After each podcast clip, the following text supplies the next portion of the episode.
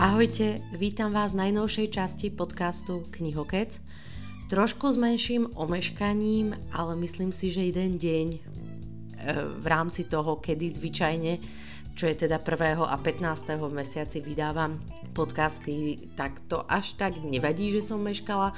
Možno ľahko počujete taký môj, poviem to po česky, lehce nakšáplý hlas, je to z toho dôvodu, ako som vám dávala už vedieť pred dvomi, tromi dňami na Instagrame, že som trošku ochorela a zrovna mi tá choroba proste sadla na hlas.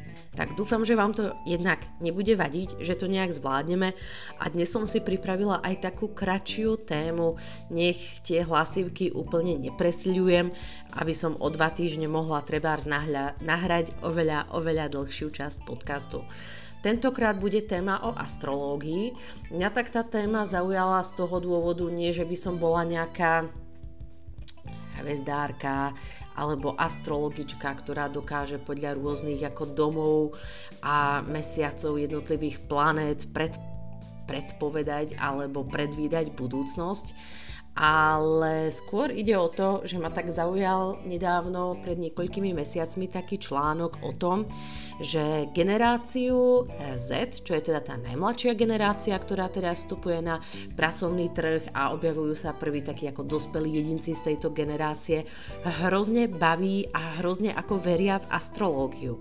A to ma tak ako celkom zaujalo, pretože astrológia v 90. rokoch mala taký ako boom, aspoň mám taký pocit na Slovensku a v Česku, jak proste spadla železná opona, tak konečne sme sa mohli venovať aj takým viac ezoterickým záležitostiam. Potom sa na astrológiu dlho, dlho pozeralo ako úplne z vrchu. No a teraz prichádza taký nový trend, že proste tí mladí ľudia práve ako veria tým nejakým astrologickým výpovediam, predpovediam. Otázka je, odkiaľ berú tie svoje ako predpovede. V prípade, ak je to nejaká stránka ako je Blesk alebo ja neviem, Nový čas SK, tak predpokladám, že tam asi nejaká teta alebo možno už je to umelá inteligencia iba ako vymyslí nejakú predpoveď pre dané znamenie, ale možno tí mladí veria alebo chodia dokonca k nejakému astrologovi alebo k astrologičke, ktorá im práve ako zhotovuje trebárs horoskopy na mieru. Kľudne je to možné. Proti gustu žiadny dišputát a ak im to nejakým spôsobom pomáha v živote, tak prečo nie? A absolútne to nejakým spôsobom neodsudzujem. No ale mňa to teda inšpirovalo k tomu, aby som vytvorila o astrológii knižný podcast a to k vám dnes prinesiem tri také nejaké romány, kde astrológia hraje veľmi vysoký prím. Poďme teda na to.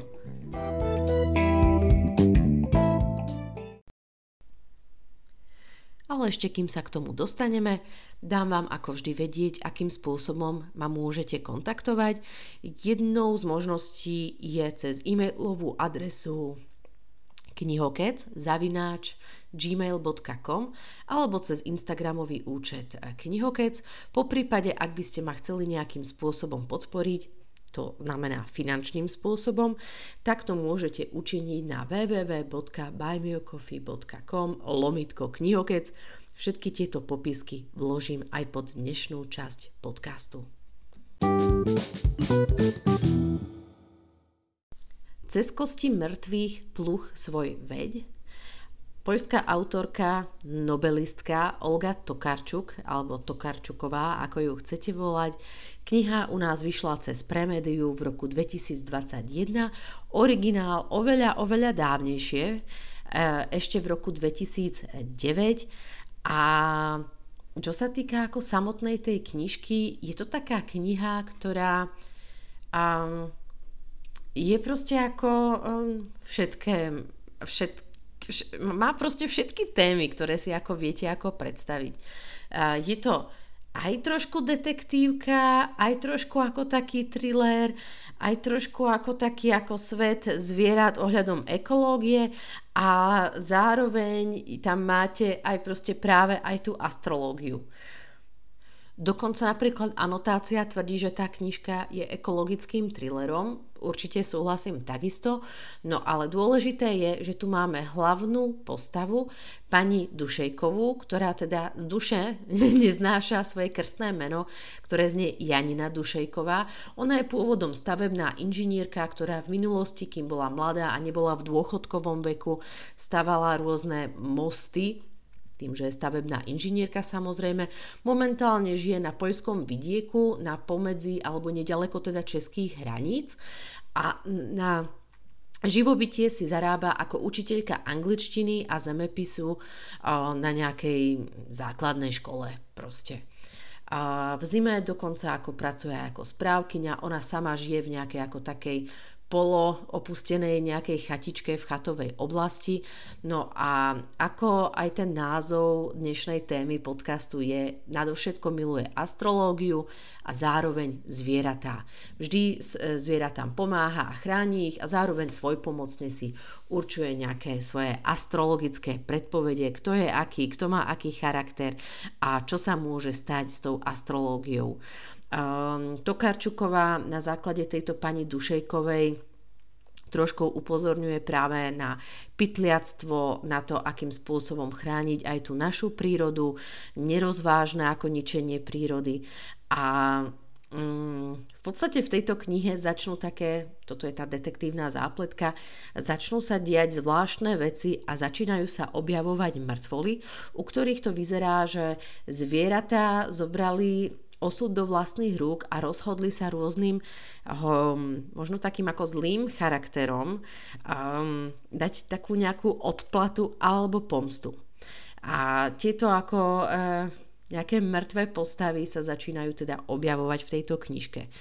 Ako a čo sa ďalej ako stane, už nebudem prezrádzať, nech vám túto ako knižku ako nezničím, ale táto kniha je dokonca aj sfilmovaná, videla som aj tú filmovú verziu, vôbec nie je nejaká ako zlá, dá sa to, ide aj dosť podľa knižky a je aj verne zobrazená podľa knižky, takže rozhodne vám ju odporúčam. No a mňa to teda bavilo poriadne, inak by som vám samozrejme túto knihu neodporúčala v podcaste. Ja mám rada proste atypické postavy a hlavná postava pani Dušejková takou bola trošku rádoby bláznivá, trošku proti prúdu, miluje prírodu a má tak trošku problém s ľuďmi, takže je takým malým mizantropom.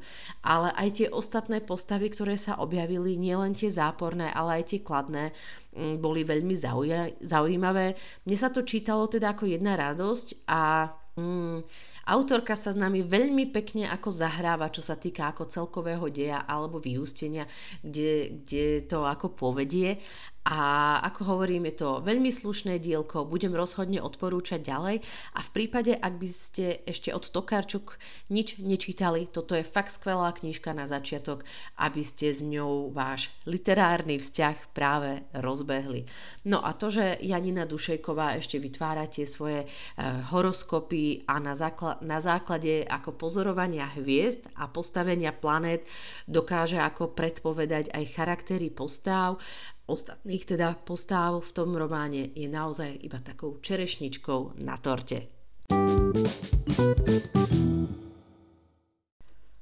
Nebeská telesa od novozelandskej autorky Eleanor Catton. Je to veľmi hrubá kniha, to nebudem si nejakým spôsobom uh, klamať alebo, alebo vás od nej či už nahovárať alebo odhovárať. Fakt si to dvakrát ako premyslite, či sa to do toho pustíte. Má nejakých 707 strán. U nás nebola táto knižka žiaľ vydaná v Slovenčine, ale bola naopak vydaná v Česku cez vydavateľstvo Argo v roku 2016, originál The Laminaries v roku 2013 a o český preklad sa zaslúžila Martina Neradová, alebo teda Martina Neradová, ak to mám čítať nejakým spôsobom po česky.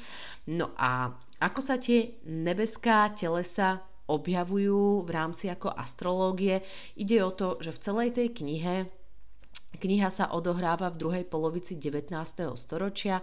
Máme eh, hlavnú postavu, alebo teda jednu z hlavných postav Waltera Moodyho, ktorý um, podstate zablúdi do Zlatého dolu niekde na Novom Zélande, na západnom pobreží Nového Zélandu, kde práve sedí nejakých 12 mužov a o niečom sa bavia. Títo 12 muži sa snažia vyriešiť reťazec nejakých záhadných vraž, ktoré sa odohrali na tom novozélandskom zapadnutom vidieku a začínajú sa tam ako um, nechcem povedať ako objavovať zvláštne veci, ale celé sa to začína zamotávať, 12 muží, 12 príbehov, každá kapitola odhaľuje iba ďalší ako čriepok tých ďalších nejakých ako buď vedomostí alebo znalostí, ktoré by nejakým spôsobom osvetľovali tie dané vraždy.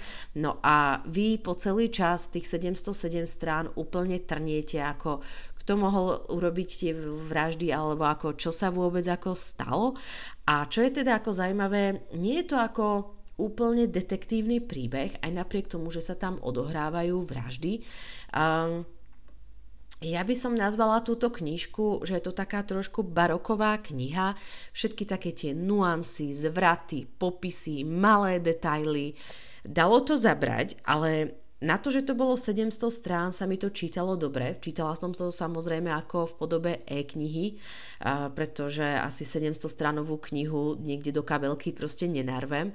A nakoniec sa mi to čítalo tak dobre, že ja som tých 707 strán prečítala za týždeň a pol. Tým nechcem ako apelovať na to, že čítam nejakým spôsobom extrémne rýchlo, ale skôr, že ten dej ma nakoniec tak vtiahol ako do seba a že proste som nevedela ako myslieť na nič iné a ani som túto knihu neprekladala nejakou inou knihou a fakt som ako uh, čítala túto knižku a plne som sa jej venovala. No a ako tieto nebeská telesa nejakým spôsobom korešpondujú s dnešnou časťou podcastu ohľadom astrológie, Autorka práve využíva zverokruh a jednotlivé ako znamenia tohto zverokruhu, kde každá postava z tých 12 mužov, s ktorými sa stretávame na začiatku, odpovedá jednému znameniu. Odrážajú sa v nich vlastnosti daného znamenia a zároveň ako každé znamenie je prisudzované k nejakému nebeskému telesu, či je to, ja neviem, Mars alebo Venuša v nejakom piatom mesiaci a podobne. Ja sa do astrológie úplne nevyznám. No a Každá kapitola je venovaná každému tomu znameniu, každej tej jednej postave. Výsledkom ako tejto knihy je potom taký prepracovaný nebeský horoskop, kde všetky ako tie nebeské telesá, preto aj ten názov tej knihe, do seba ako zapadá a dostávame sa k rozuzleniu toho celého príbehu alebo celej tej záhady, čo sa vlastne na tom Novom Zélande stalo a ako um, tá astrológia tam nevystupuje nejakou takou ako priamou formou, ako to bolo v prípade pani Dušejkovej, ktorá ako výslovne počítala uh, tie nejaké astrologické predpoklady. Tu skôr na začiatku každej kapitoly autorka ako objektívne iba na nastieni alebo naznačí, že čo sa môže diať alebo čo sa ako stane s tým daným znamením, ale samotný dej už plinie bez tých nejakých astrologických záležitostí. Ale je to ako veľmi zaujímavé potom rozmýšľať, v ktorej kapitole berie ktorá postava ten hlavný prím a o aké znamenie sa môže jednať, kto je teda barán, kto je teda škorpión a tak ďalej a tak ďalej. Takže celý čas okrem ako samotného dia premyšľate aj nad tými jednotlivými znameniami zverokruhu. Odporúčam a aj napriek tej hrúbke si myslím, že by to mohlo byť také zaujímavé dielko na čítanie.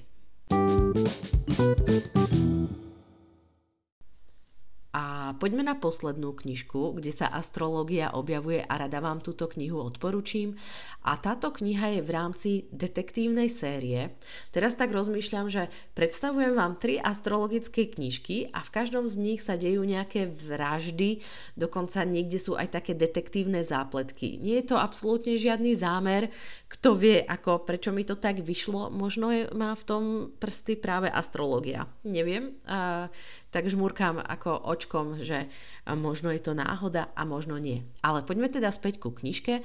Ako hovorím, kniha Búrlivá krv je súčasťou série Detektív Cormoran Strike od britskej autorky Robert Galbraith A ak by vám to meno bolo známe, jedná sa o ešte známejšiu J.K. Rowling, áno, tá pani spisovateľka zo Škótska, ktorá proste napísala Harryho Pottera, tak sa vrhla na ďalšiu sériu mimo tej Young Adult alebo detskej série Harryho Pottera a tá séria sa teda volá Cormoran Strike.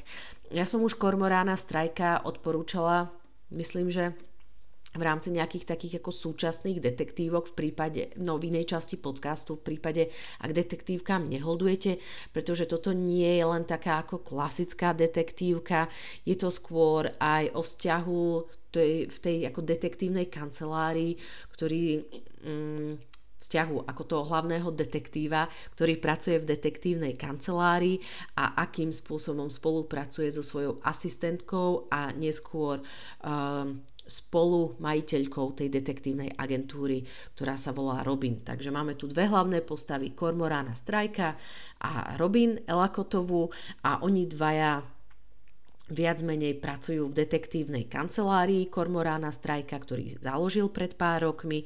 On má za sebou burlivý život, ona má za sebou relatívne pokojný život, ale počas tej, tých ako jednotlivých častí série prídete na to, že mala aj ona zaujímavé životné peripetie.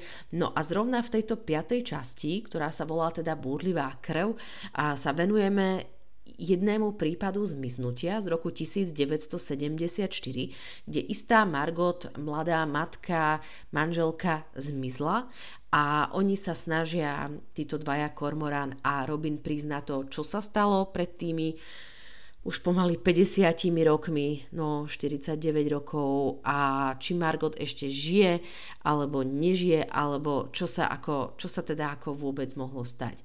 Kniha je opäť celkom hrubá, má nejakých 928 strán. J.K. Rowling postupne v tých ako sériách toho Kormorána Strajka pridáva na tej stranáži. U nás bola kniha vydaná cez Lindeny v roku 2022 a originál bol vydaný v roku 2020 pod názvom Troubled Blood a preklad riešila Diana Ganiová a Jana Kantorová Baliková. Teraz už ako vyšla aj šiestá časť, uh, myslím si, že nejaké atramentové srdce alebo atramentová čierna alebo a nejak ako tak sa volá tá nová časť. Ja som sa tej šiestej časti zatiaľ nevenovala, zatiaľ je vydaná len v angličtine a čakám práve na český alebo slovenský preklad. No ale späť k tejto búdlivej krvi a ako tam opäť súvisí tá astrológia, keď tá Margot v roku 1974 zmizla, tak čo sa týka jej ako vyriešenia prípadu, sa o to ujal nejaký náčelník polície, ktorý práve sa na to snažil prísť a skrze počítanie nejakých horoskopov. No a neskôr, keď o nejakých 50 rokov takmer eh, neskôr sa tento prípad snaží znovu vyriešiť Kormorán a Robin, tak sa dostávajú k poznámkam tohto ako starého náčelníka policie a sú ako prekvapení, že náčelník policie proste išiel počítať ten príklad, teda prípad s tým, že to vypočíta na základe nejakých astrologických ako znamení. Takže tam má práve také indície, že škorpión to byť mohol, škorpión to byť nemohol, svetkom je nejaký blíženec. No a postupne ako sa ako objavujú e, rôzni podozriví, tak vy si môžete tak ako v hlave práve ako prepájať tie znamenia, ktoré vypočítal ten starý náčelník policie s tým, na čo príde práve Cormoran Strike a Robin.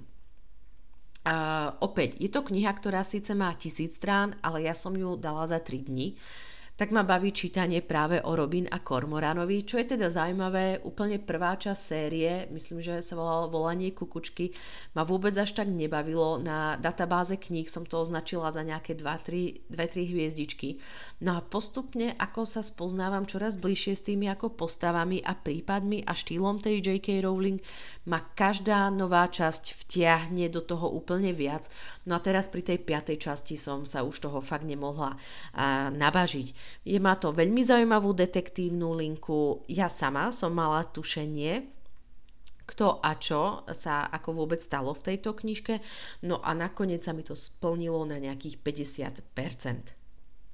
Teším sa na ďalšiu časť v rámci ako tejto série a som zvedavá, či na základe tých astrologických znamení, ktoré naznačuje tento prípad zmiznutia tej Margot, že či si ako typnete správne, kto mohol byť tým vrahom. Držím vám palce. Nuž, a to je na dnes všetko. Dúfam, že vás môj hlas nejakým spôsobom neznervózňoval alebo nejakým spôsobom neotravoval. Budeme sa počuť na budúce o nejaké dva týždne. Dovtedy prajem čítaniu zdar a ahojte.